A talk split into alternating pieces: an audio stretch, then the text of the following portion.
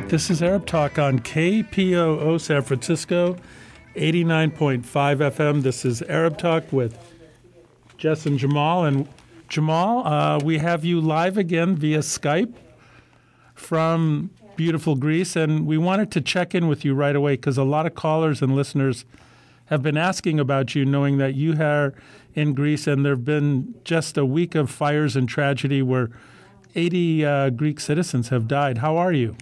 I'm doing fine. Unfortunately, this has been a terrible tragedy. We're getting a lot of updates. Of course, most of these fires have been outside of Athens.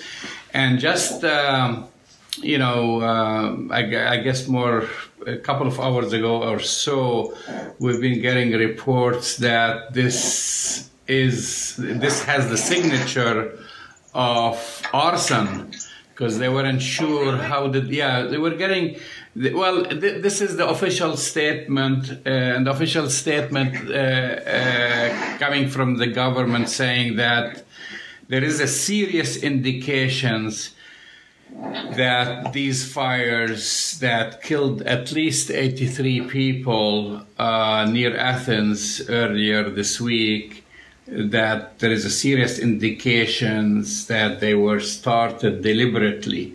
This is by the Citizen Protection Minister Nikos Toskas.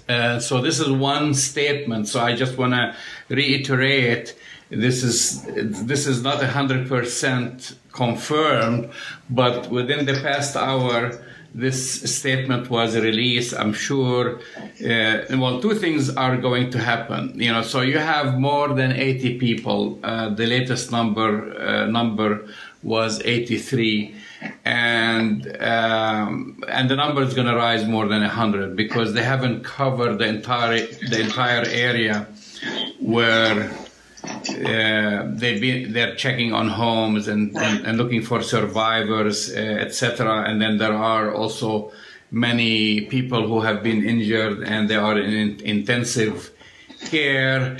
Most of the areas are outside of Athens. They're searching the cliffside in the seaside town of Mati, for example. They've been finding, sadly, some human remains. A large number of the victims were caught close to the cliff as the flames spread rapidly. And as you know, we have experience, sadly, with this type of things in California. Right. And so when the fires started, the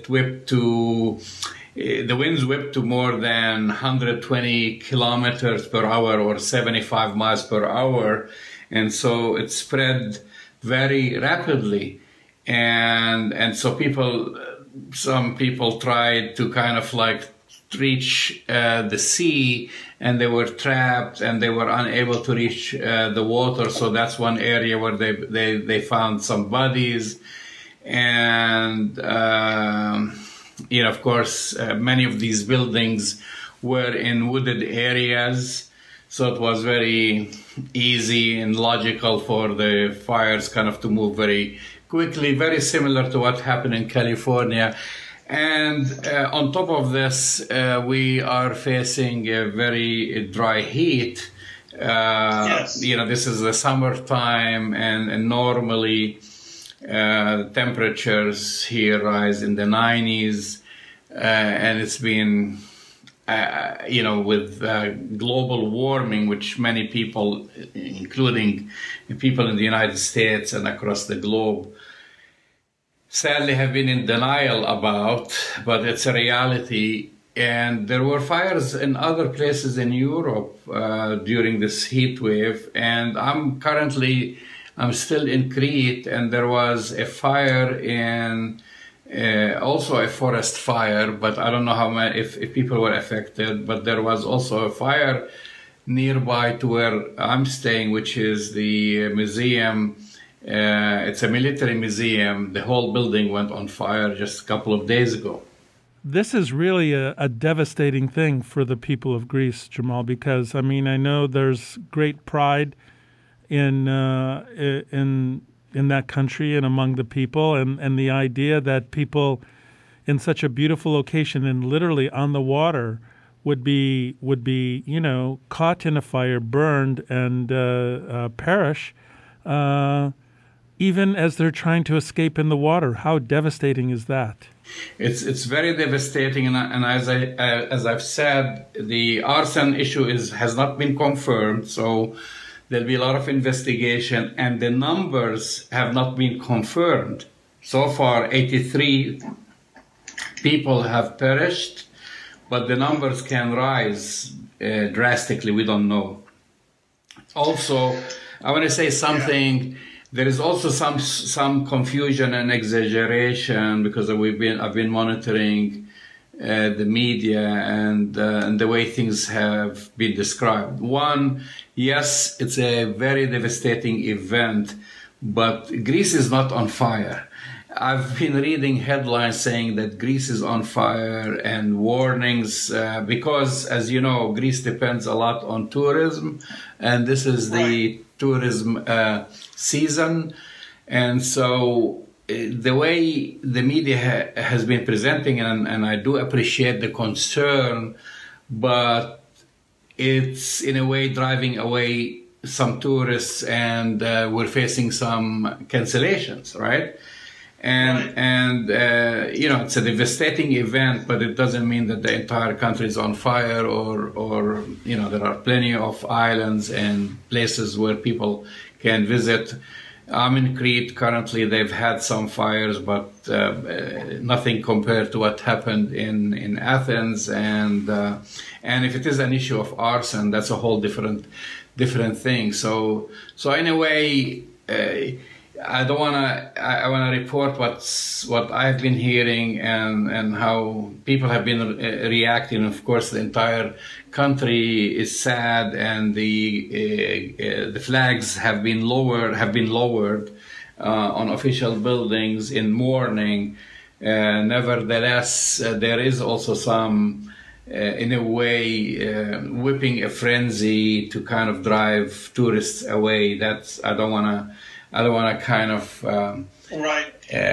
go there or exaggerate what's happening. Well, we'll be relying on you for ongoing reports, because you're quite right in terms of how it's been reported on here, even in the mainstream media, is that it appears as if Greece is, you know, in its totality has been on fire.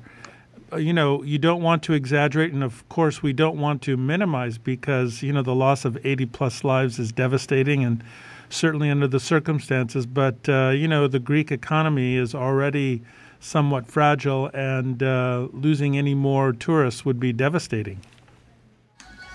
That's right. And, you know, so we have to be very cautious. And this is not the first time that this happened. I recall also it happened few years ago, and it seems to happen, of course, in the summertime when you have a heat wave.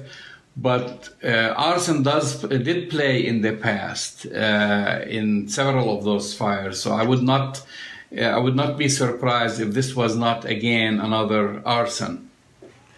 Well, we'll, as I said, when you know, we'll be continuing to speak with you on this. This is Arab Talk with Jess and Jamal. I'm Jess Hanem here live in San Francisco. My co-host Jamal Dajani is live also, but in Crete. And you can follow us on Facebook Live right now, Jamal Dajani 2, or listen to us on kpoo.com streaming or at 89.5 FM.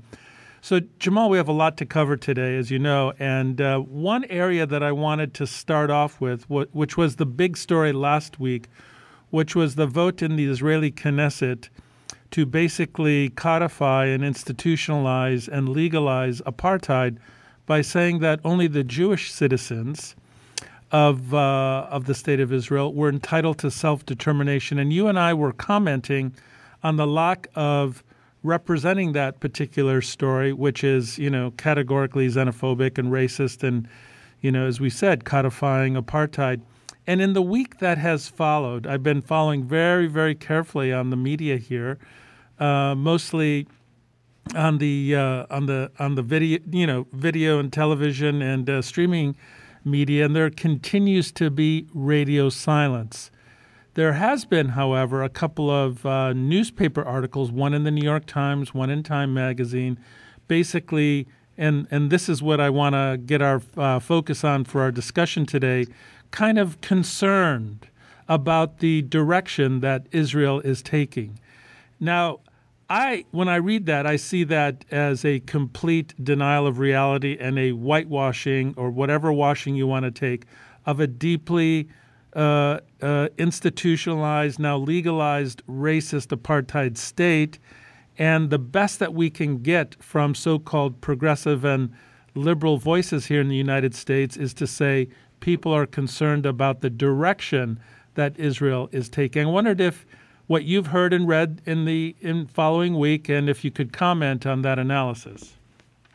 Well, a lot of things have materialized and developed, and I'll start actually by citing Harvard law professor and staunch Israel supporter Alan Dershowitz.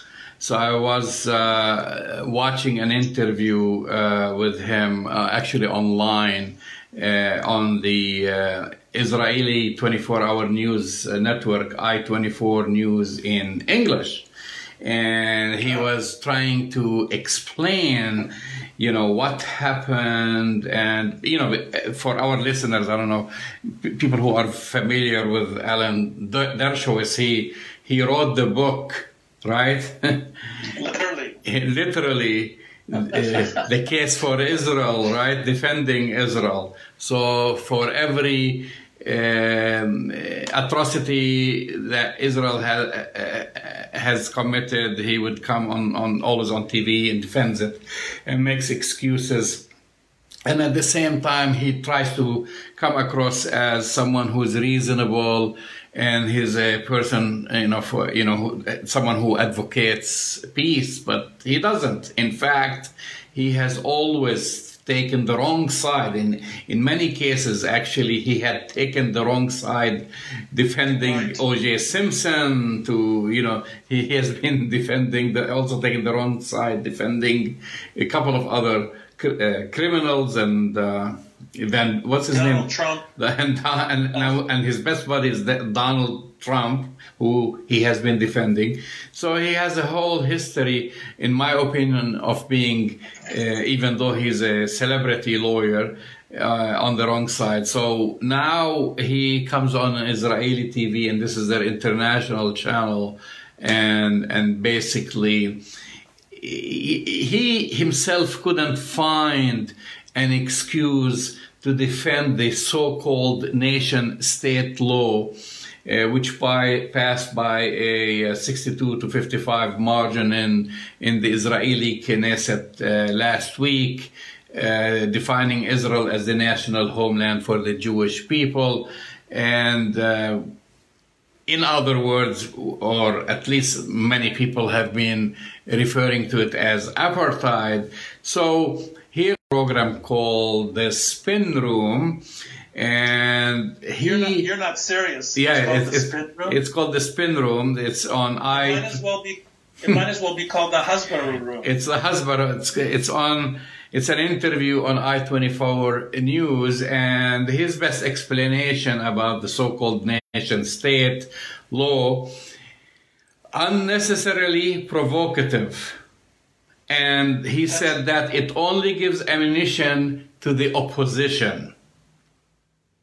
Right? That's his analysis? That's his best, and his main concern, actually, listening to him, he said passing the nation-state law was a mistake and not the way to connect with the diaspora Jews. So his main concern, because they're watching, because, he's really Israel / Apex lawyer in the United States. I mean, he's their main lawyer or go-to lawyer in the United States, and he has been watching the reaction on the international arena, including the reaction from so many progressive Jews across the globe, and certainly American Jews, Jewish Voice for Peace, and others, and he knows it's a major PR liability. Not that because he's concerned really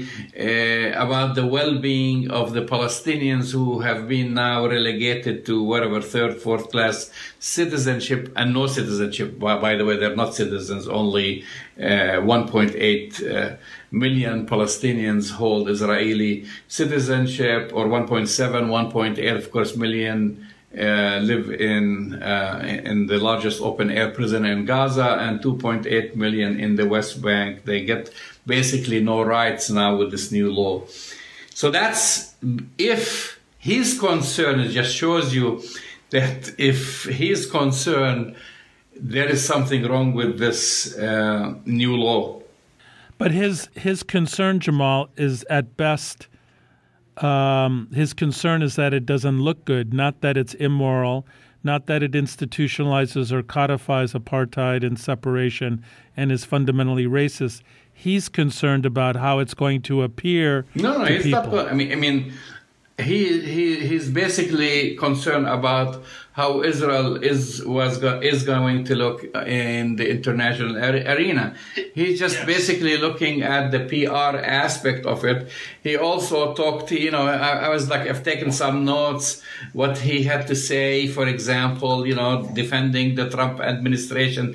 He was saying that the Trump administration aimed to put maximum pressure on the Palestinians to accept what would be a very good deal for them. Imagine, this is what he had to say. And then he went on to talk about this law, because at the end of the day, he's a lawyer. He's some people describe him as a smart lawyer and a constitutional expert. And so if you're teaching law at one of the most, if not the most prestigious university in the United States, Harvard University, how can you defend such a law? Well, he's managed to do it, Jamal, and he's managed to do it for 70 years. And he continues to defend, I would say, unsuccessfully, because one of the things that has been happening in this past week, at least in the progressive community and liberal community, is that the whole question of Israeli apartheid has been brought to light in ways that have never been done before. I mean, the bare naked reality, if you will, of this apartheid regime has come into focus and light, unlike anything else that we've seen in many years and in many decades. This is, coming at a time when there has been a resurgence, if you will, of progressive and very, very progressive liberal attitudes and analyses of global policies and global dynamics and all over the world, because, people are mounting a resistance to the midterms against the Trump administration. And so you see people, we spoke about Alexandria Ocasio, Cortez, and there has been a progressive wave sweeping districts in the United States in areas that have been traditionally very Republican for many years. And so this couldn't have come at a better time in terms of illuminating for at least the American public what it means to support such a racist apartheid regime. So this is all kind of interesting, and I'm sure that Alan Dershowitz is really struggling right now how to defend this. I mean, that's a pretty weak defense if his best defense is a PR analysis. Yeah, I mean, they're pulling the big guns. They weren't expecting, I guess, this global rejection, and basically most people are repulsed by it. Like, as I said earlier, many Jews are repulsed by it, including, in the United States, in Europe. I've been talking... Yes, they should. And they should. And they're now... I don't know if they're going to backtrack. I don't think so. But they are basically trying to whitewash it and come up with different excuses about it. But... Anyway, we will continue talking about this story. There are other stories. Just to remind our listeners, this is Arab Talk on KPOO San Francisco, 89.5 FM. I'm reporting from Greece, and Jess is in the studio in San Francisco. So this is a good experiment for us, doing it both live on the air and on also on Facebook live. I wanted to talk also just a little bit about how people are reacting to Trump, especially right here in Europe, and how they've been still covering, the latest statements by Trump and the trade restrictions and the mixed messages he has been sending, especially since he came for the last conference here.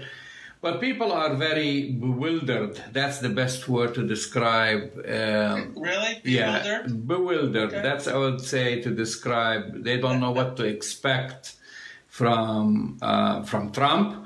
And the latest is, of course, just I guess it was today or yesterday, your time when President Trump backtracked or made concessions to the EU after he initially said he was going to increase tariffs. So in a way, he has been backtracking on the America First slogan. Yes, America First. America First slogan, trade policy.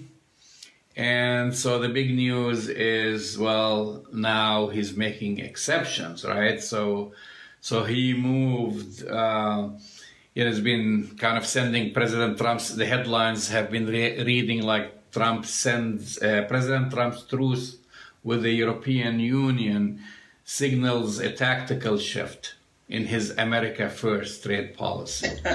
so that's kind of a nice way saying, well, he's coming to his senses in a way, and he's backtracking on the trade war that he wants to. I don't believe that's actually true, because there's a little bit more nuance to that story, Jamal, because the head of the EU and Trump met yesterday, which is where this was coming from. And what's on the table is about $20 billion worth of tariffs on German, European, French, Italian automobiles, as well as tariffs on a lot of other things, which will, not only increase the price of cars for Americans, for those of us living here, but it's going to completely undermine the economic progress that is going on in Europe right now, which, the auto industry in Europe is obviously a huge segment. So what Trump said yesterday is that we've come to an agreement. When you scratch below the surface, what the agreement is an agreement to talk. So actually nothing has got resolved. What the White House is attempting to do is to spin to say that we have come to a resolution with our European allies. But the reality is nothing has been resolved. The tariffs are still on the table. They had to pass a bill, or not pass a bill, by executive order, Jamal. They had to release $12 billion to give to soybean farmers and other farmers in the United States whose livelihoods are on on the precipice they're going to be losing their farms, because the Chinese are no longer buying soybeans and other farm products from the United States. So the United States is basically paying farmers now because of the devastating impact of the tariffs. Net to all this, I'm not quite sure that it's fair to say that Trump has come to his senses, because the reality is he has not really backtracked. The reality is that all he's agreed to do is agree to talk with the Europeans. And, I still think it's a bit fragile. I hope that the Europeans are not thinking that Trump is coming to his senses, because he really hasn't. Well, there was emphasis on the joint statement by the European Commission chief Jean-Claude Juncker who announced a new phase in EU-US relations after, I guess, Wednesday's meeting at the White House. But you are right, part of the announcement, US import tariffs of 25%, for example, on steel and 10% on aluminum imposed by Trump in March will remain in place. So that's one thing that's outside, you know, the new joint statement. Nevertheless, people think in a way that the U.S. and the EU have agreed to avoid an all-out trade war and are working together to lower tariffs. I think you're a little bit, the Europeans are a bit more optimistic than I am, because basically what's been happening here, and many people have said this in this last week, meaning last week after the Helsinki humiliation for Trump, that that week was probably the worst week of his presidency, leading into this week, which hasn't gone so well so far. And in case you haven't missed part of the circus act this week, his former personal attorney, Michael Cohen, has released some audio tapes to CNN that basically implicate Trump in actually knowing about the payoff to the Playboy adult film star that presumably, allegedly, although everybody believes it, he had an affair with for that year after his son was born to his third wife. It continues to be a horrible week. Things are falling apart on the political front here for him. It's not going so well. And so I know that the Europeans probably and mercifully are not, you know, as embroiled in all the craziness that some of us who pay attention to this here are.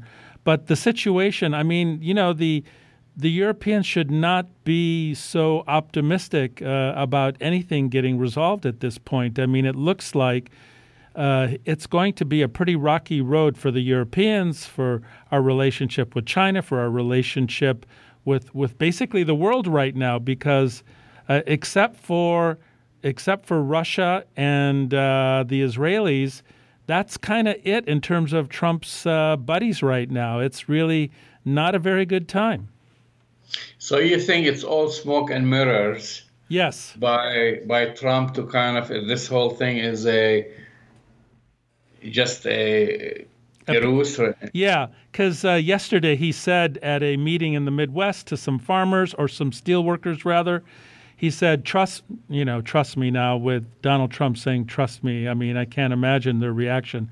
But he said, basically, trust me, tariffs are going to hurt now, but it's going to be great for everybody in the future.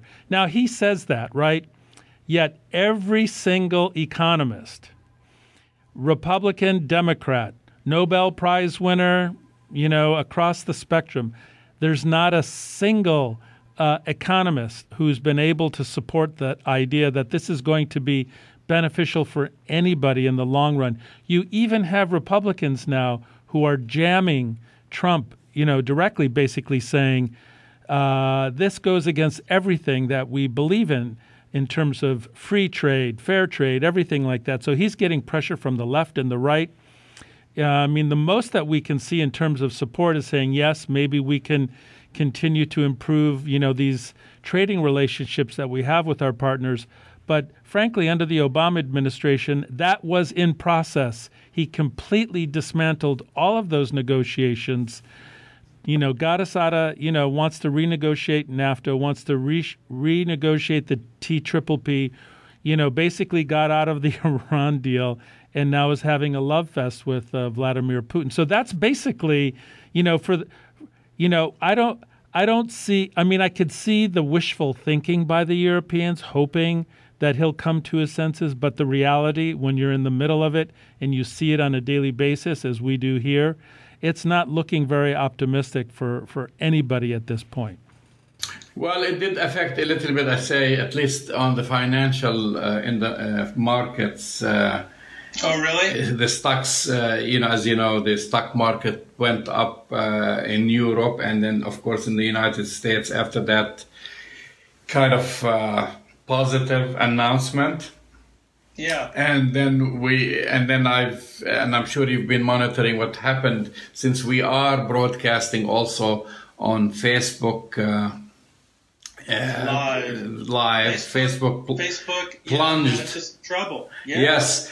And so interestingly, also two things as far as the social. Maybe we should talk a little bit about the social media aspect of things, and also since we are on the topic of Donald Trump, today he accused Twitter of discriminatory and illegal practice, vowing in a tweet to look into the matter. So it's threatening Twitter. And meanwhile, as you know, investors are already unnerved by Facebook's plunge. Right. Also, they've dumped Twitter shares. So, they're like dumping and selling Facebook shares, but also Twitter shares. So the stock lost 3%. I guess today. It's $100 billion. Yeah, and then sent lower by 1% additional decline immediately following Trump's comments. Trump called out a practice commonly called shadow banning, in which Twitter limits visibility in search results for particular accounts. And I guess Trump, following a Vice, there was a report on Vice report about the practice, claimed the company is limiting the reach of prominent Republicans. So basically, this is what he is now accusing Twitter of. And we know we've had this discussion about Facebook basically silencing. Pro-Palestinian voices or voices who are critical of the Israeli occupation.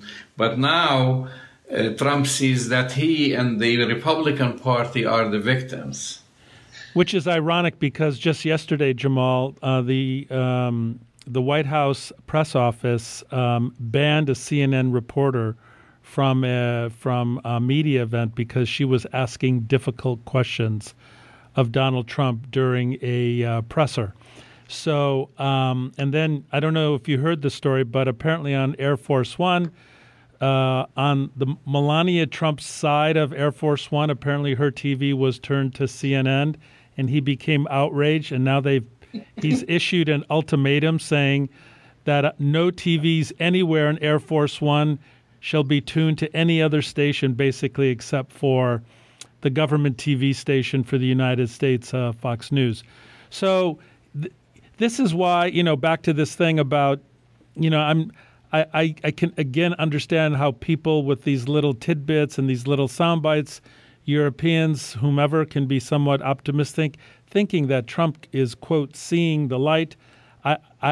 If anything, what we're seeing in the last 2 weeks with what happened in Russia with the tariffs, what's happening with his biggest ally, Benjamin Netanyahu and the Israelis, his love fest and bromance with Vladimir Putin in Russia.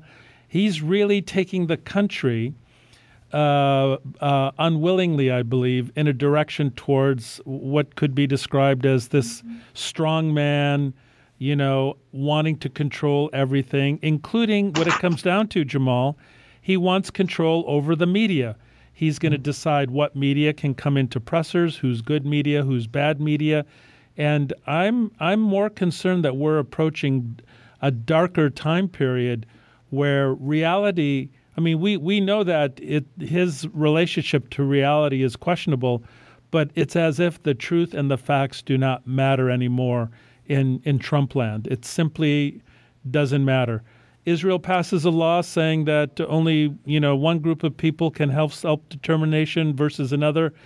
He'll say he'll laud the Israelis as being the only democratic, people in the middle. I mean, there's no basis in reality for much of what he's doing. And we're coming up on a big election in November of 2018, which is going to be very telling in many ways in terms of the directionality of where we're headed here. But, you know, I hope you'll let our European colleagues know that not to get too excited in any kind of positive way. Well, as I said earlier, they are bewildered. They are bewildered by the reaction. They are bewildered with what's happening in the United States, with all the announcements, with his the latest conference. This was just like something. Maybe they were a little bit relieved about the latest statement concerning the trade, but it doesn't mean that they feel comfortable with Donald Trump being in the White House, and they know that he is very predictable. Now, I do want to go back to Palestine and the Middle East, Jamal, because we have... You know, we're on the back end of the show right now. And by the way, people who are listening, this is Arab Talk on KPOO.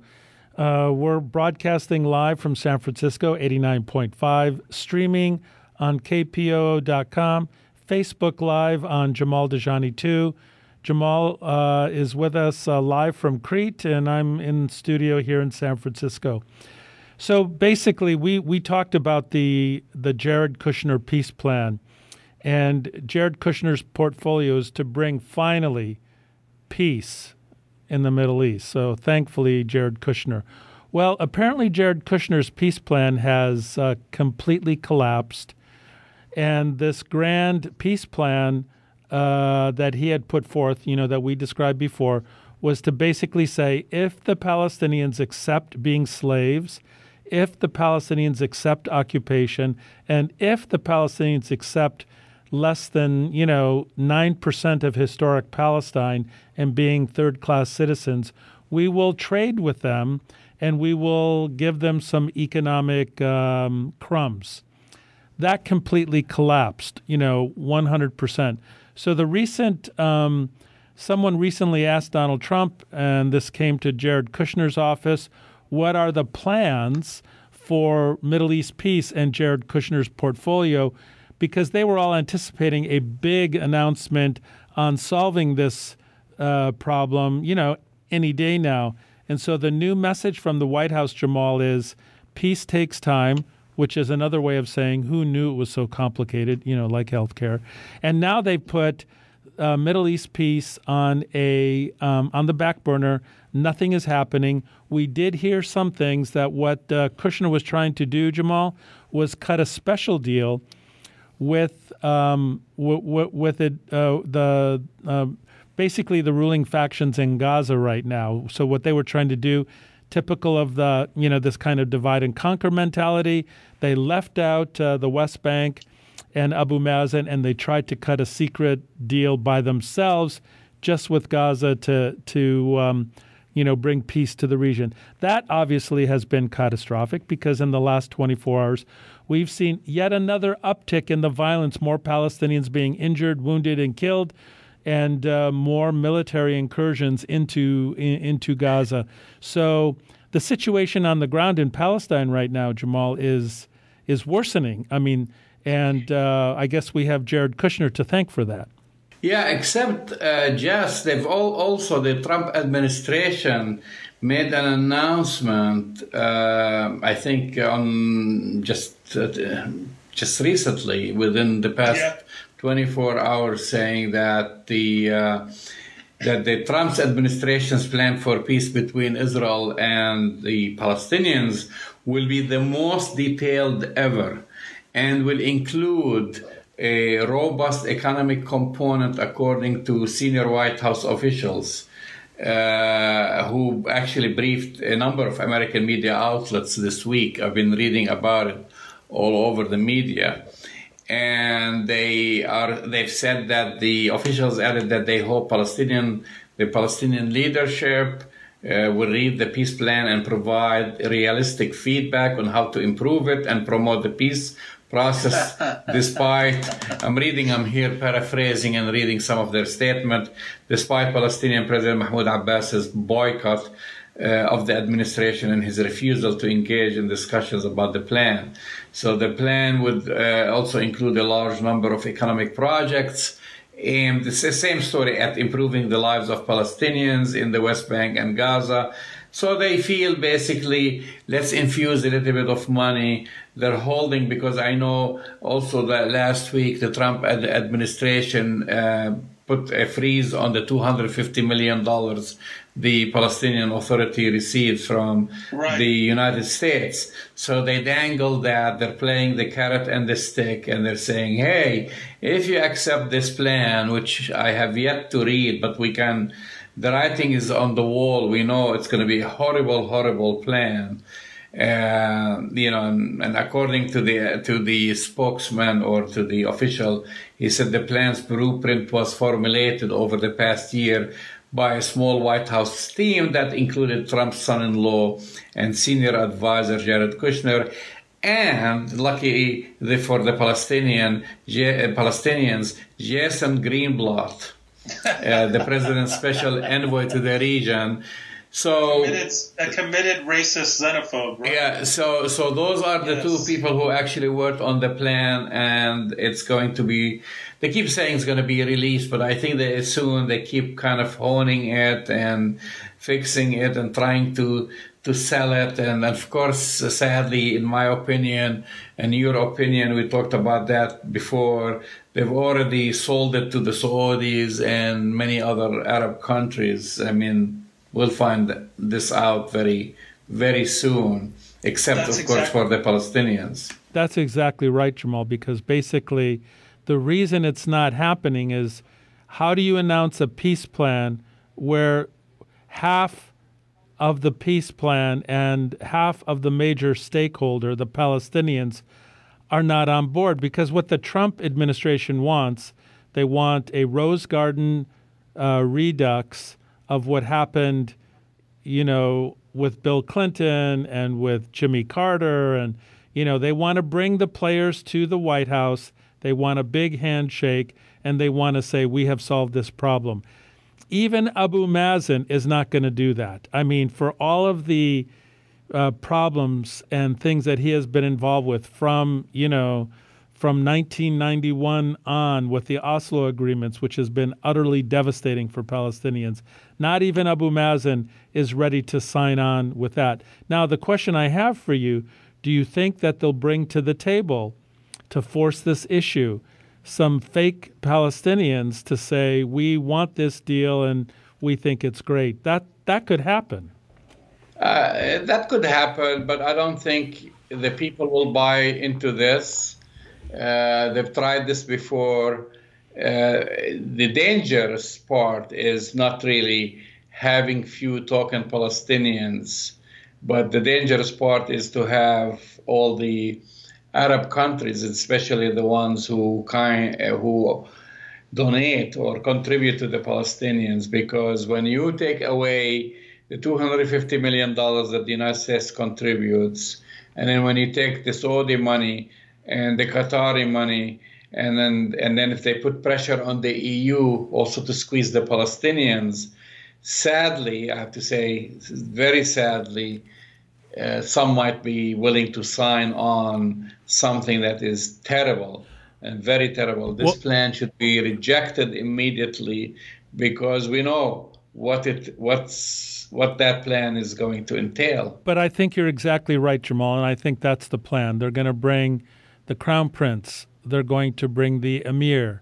they're going to bring, MBZ from the United Arab Emirates, one of the crown princes there. They're going to bring all of these players to the White House.